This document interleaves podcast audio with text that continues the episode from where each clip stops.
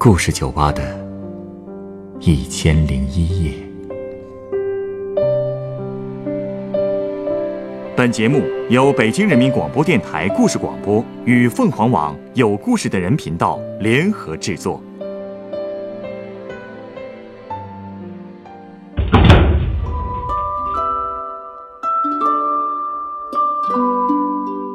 欢迎光临故事酒吧。今天来到酒吧的这位客人，自称酒量很大，见识过各种酒局。他和酒是什么时候开始结缘的？和不同的人喝酒，又会有着多少不同的感受呢？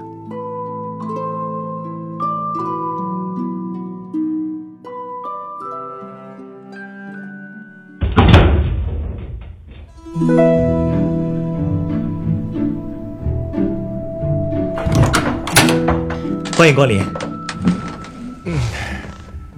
老板，酒单来了，这是本店的酒单。我看看。您之前喝过酒了？是啊，刚跟朋友聚完。怎么了？在别处喝完酒，不能在您这再喝呀？不是，我的意思是，酒喝的太多了也不好。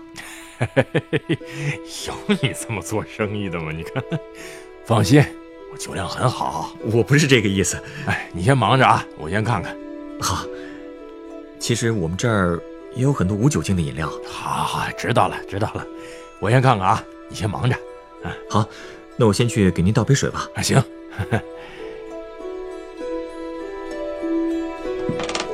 先生，这是您的。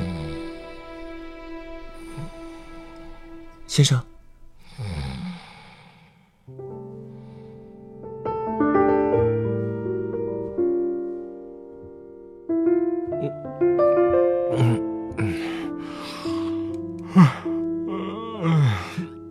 你醒了，我这是，来，先喝点水吧。不好意思啊，我这也不知道怎么着睡着了。哎哎，还有毯子呢，怕您着凉，就给您盖上了。哎，你瞧我这，真不好意思啊。没事儿，睡了一觉，感觉应该好点了吧？啊，哎，清醒多了，清醒多了，那就好。虽说我是开酒吧的，但我还得说一句。喝酒啊，还是得适度。嗨，其实我酒量真的不错的，主要是今儿跟朋友凑一起高兴，多喝两杯。哎，但这都不叫事儿。哎，呃，哎呀，我这爱喝酒的毛病啊，都是我小时候我爸给惯坏的。我刚学会拿筷子的时候，他就开始让我喝酒了。啊？你爸不知道给孩子喝酒是要影响孩子的发育的吗？嗨，他一个乡下人，那时候哪知道那些呀？而且我老家是陕西商洛的，在我们村儿，家家会酿酒，人人能喝酒。大家确实也没什么科学的意识。我小时候家里吃饭，我爸总是先拿一小铜壶，嘿，微热了自己酿的包谷酒，然后再把热酒倒一小酒盅里。动筷子之前啊，先得有滋有味的喝上几盅，然后才开始吃饭呢。我小时候闻着酒香，嗯，馋得直流口水。他就拿筷子头蘸着白酒往我嘴里塞，哎，再后来啊，在酒盅里倒上那一丁点，让我学着喝。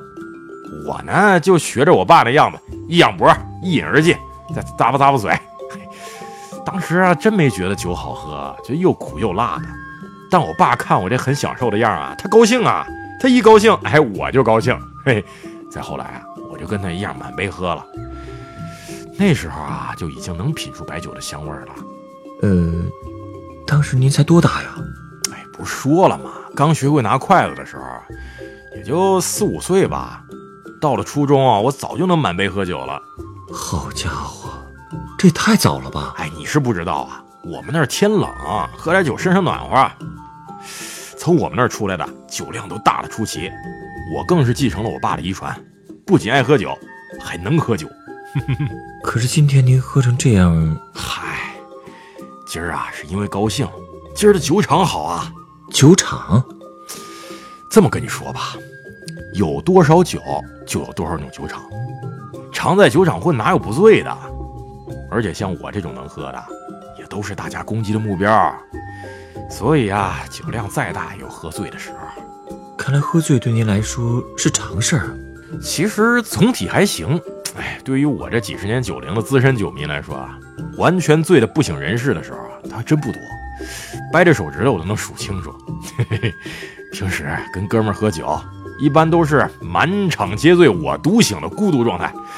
时间长了，嘿，那是真寂寞啊。后来我就总结出一诀窍，一开始就不能吃菜，必须得先猛劲儿灌，先得把自个儿整晕，哎，跟他们拉起水平再说。我还是第一次听说，喝酒有上赶着喝醉的。你不知道啊，就自个儿一个人清醒的滋味多难受啊！喝酒嘛，就是得喝出滋味来。哎，如果喝不到位，那跟喝凉白开有什么区别啊？特别是跟好朋友一起，如果不尽兴，喝不到一定境界的话，哎呀，我自个儿难受不说，死党也不高兴，不是？呃，是。后来啊，这各种各样的酒厂我也见得多了，有那种就是一碟花生米，几瓶高度劣质老白酒就就凑一桌的，也有这闹了吧唧的夜市烧烤摊儿。我也去过那种特别高档大酒店的超豪华包厢，哎呦，那动不动就几千上万的国内外名酒啊！就说今年年初吧，发小请我去了一场同乡会，这是在南方的一个大城市，不知道啊。那边的豪华酒店满地都是啊，我们去的也是一装修特别奢华大包间碟子、盘子、筷子恨不得都镀上金。哎，一进去就看着桌上摆满了各种酒，那盘子闪的都快闪晕喽。端上来的菜啊也是稀奇古怪的，都不知道怎么下筷子好。好在我那发小啊也是吃过见过的，现场给我演示怎么吃，我就跟那刘姥姥进大观园似的跟着学。哎呦，那顿饭来的都是按主次身份做的，来的人地位都不低。就说我发小吧，就国内著名专家了，还有几个当官的，还有我几个老同学，关系一直都不错。他们也都是领导了。这种环境喝起酒来，估计放不开吧？那可不，而且安排好座次之后，大家都是从主席从高到低转着圈的敬酒。我呢，说实话，混的真没那么好。所以就觉得特冷清、特别扭。可就在这时候，哎，我发小突然举起酒杯，指着我说：“这是我的发小，是我们村的秀才。”我另外一个当县领导的同学啊，也主动站起来补充说：“这是我同学，当年的学霸。”哎呦，好家伙！这俩人一介绍完，大家的话题立马就开始围着我转了，所有人全过来跟我碰杯。嚯，这马屁拍的，嘿，讽刺吧？像这种高端大气上档次的酒厂，这酒喝着最不是滋味了。人分三六九等，到处都是虚情假意的奉承。在这种场合啊，我可是从来都没醉过，更不会让自己醉。因为讨厌这种氛围啊，所以我也不经常参加。不过那天吃完饭之后啊，我们几个当年的死党都觉得吃的不尽兴，所以一起开车去了夜市。嘿，那里边就包括当县领导的同学和当专家的发小。我们在夜市要啤酒烧烤，继续喝。哎呀，那才是最舒服的酒场啊！吃着聊着，感觉大家又回到大学刚毕业那阵儿。我们都是穷学生，当时一起合租一套房，最后连房租都交不起了，就被房东赶出来。晚上我没地方去，就跑到河边的石凳子上坐了一宿。大家搞了几瓶劣质白酒，就了几袋花生米，一起喝到天亮。我们，就谈理想啊，谈人生，谈以后要是挣了大钱怎么花。嘿嘿嘿后来啊，大家都各自有了稳定的工作。最开始在一小工厂里上班，下班以后啊，就附近几个朋友也约着去路边地摊用油泼辣子调一碗陕西面皮儿下酒菜，喝着小酒一聊就能聊到半夜。哎呀，吃烧烤那天晚上想起不少事儿来。我后来唱歌，唱当年最喜欢的《真心英雄》，唱到最后啊，全都哭了，全醉了。哎呀，那真是最踏实、最惬意的一次醉酒了。嗯，说到底啊，在最放松的状态下喝酒，才是最开心的。人在放松的时候啊，最容易敞开心扉。朋友之间最好的状态，应该也是这样吧？没错。这酒啊，就应该跟朋友喝，要是跟领导喝，那又另一回事了。肯定的呀，和领导喝，那必然是最不放松的了。主要是得挡酒啊，这太受罪了。我刚参加工作那会儿，跟厂里领导去外地出差，在火车上，领导就跟我说他酒量不行，去哪儿喝都得醉。这次我们是去跟对方签约，他跟我千叮咛万嘱咐，让我帮他挡着，绝对不能让他喝醉了，否则酒后万一说错点什么就麻烦了。你的领导带你去，难不成就是因为看中你能喝吧？就是这意思，否则我刚参加工作，怎么可能有资格跟领导一起出差啊？我搞明白他意思了。那就得好好完成任务啊！果不其然，哎，跟对方一起吃饭的时候，他们一上来就猛灌我领导，这我自然是挡在前面，一杯一杯替他喝呀。不过他们也不傻，发现如果不摆平我呀，就没法对领导下手，就开始冲我来了。哼，这我哪是那么随便就能撂倒的呀？我就跟他们一杯一杯的喝，西凤酒啊，那么烈的香味儿，到最后连味儿都闻不出来了。哎呀，那天我是真醉了，回到酒店就开始狂吐，最后直接抱着马桶睡着了。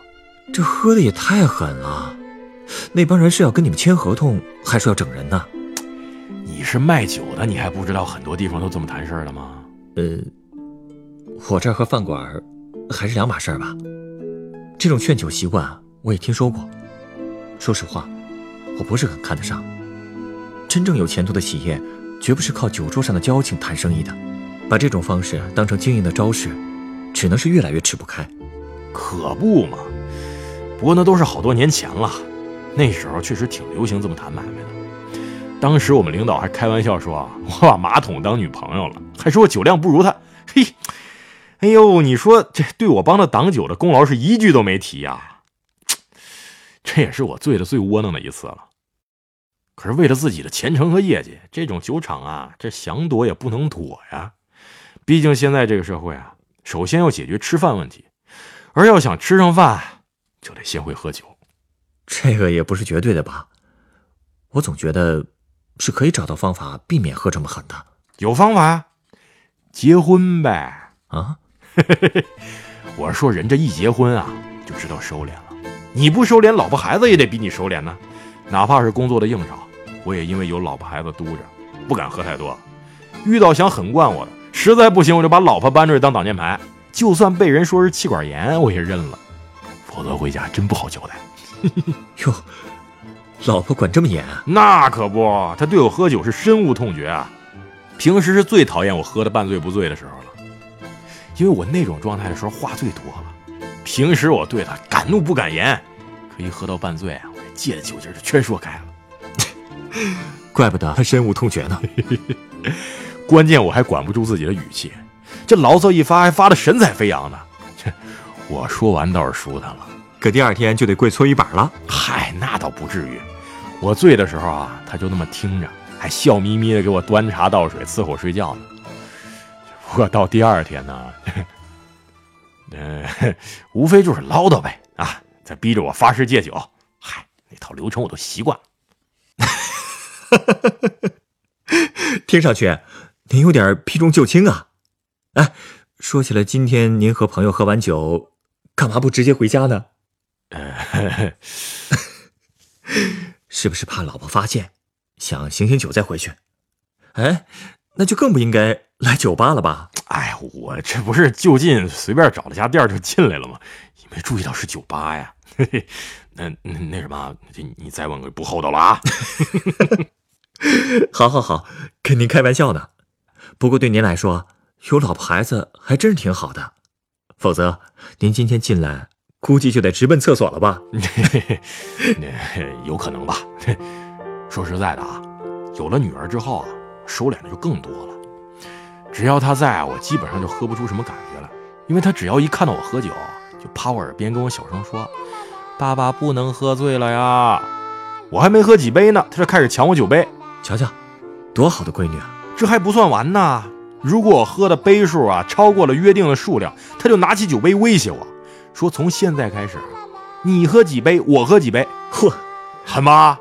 这够狠的！你不知道啊，每次他当着我的朋友面这么干，我是多尴尬呀！哎，就说有一次吧，我跟我堂哥还有几个兄弟带着他出去玩，中午找了个农家院，我哥摆了上好的茅台，我们就在院里喝酒。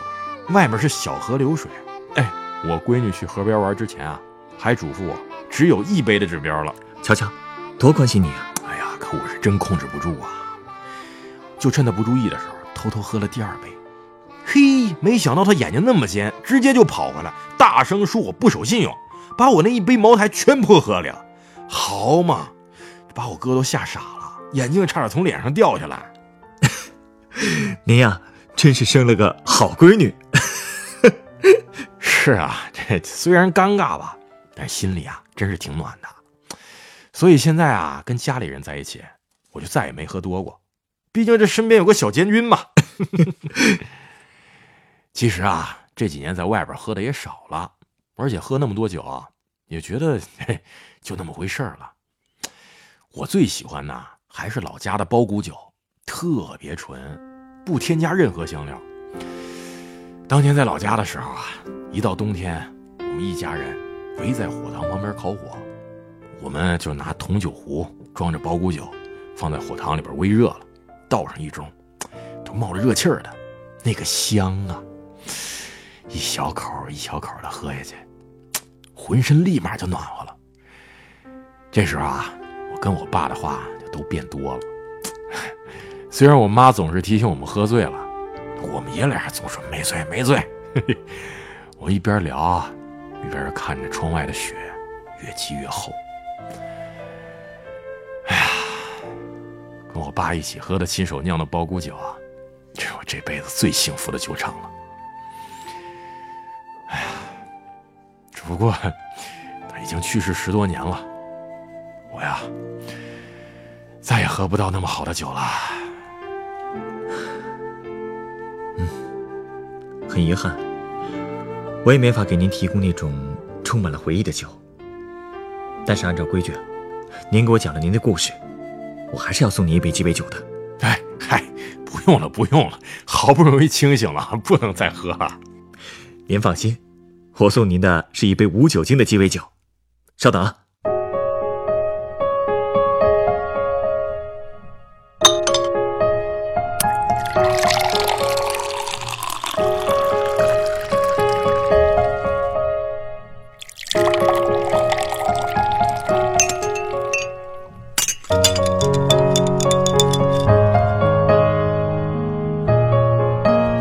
来，这是您的鸡尾酒。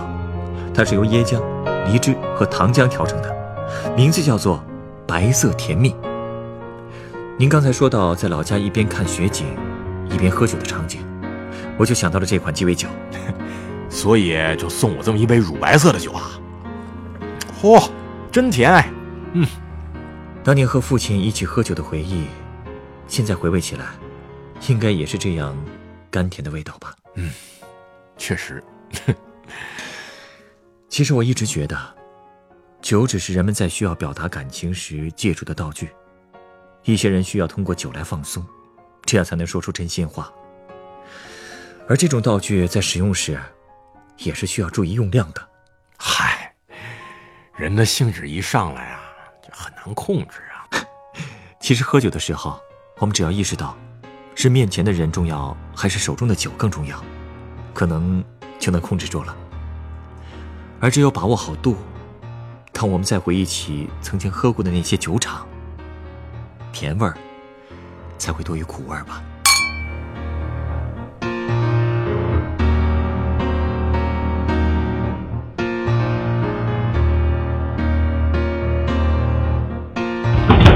本故事选自凤凰网有故事的人独家签约作品《药风梅风的酒鬼人生》，原作药风梅风。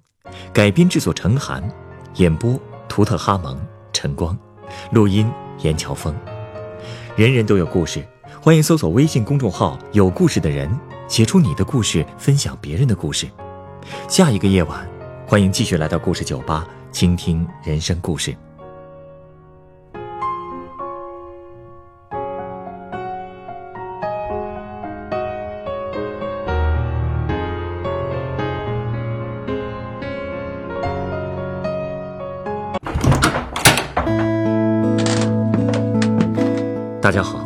我是故事酒吧的调酒师陈光。故事酒吧是一个分享真实人生故事的地方。如果您有想分享的故事，如果您愿意将它做成广播节目，在故事酒吧中由专业演播人员演绎出来，我们欢迎您的投稿。投稿故事有真实基础即可，可以虚构一些细节，字数在四千至一万字，记叙文体，文笔无需华丽，只求通顺质朴。我们非常欢迎积极、阳光、正能量的故事。稿件由制作人审核后，是否采纳会及时通过邮件通知您。所有的稿件被采纳的投稿人都将获得高清版本的节目成品 MP3 作为纪念。如果您在北京，也有机会来录音机房观摩现场录音。投稿邮箱：幺六五三四幺四二三 @QQ 点 com，幺六五三四幺四二三 at @QQ 点 com。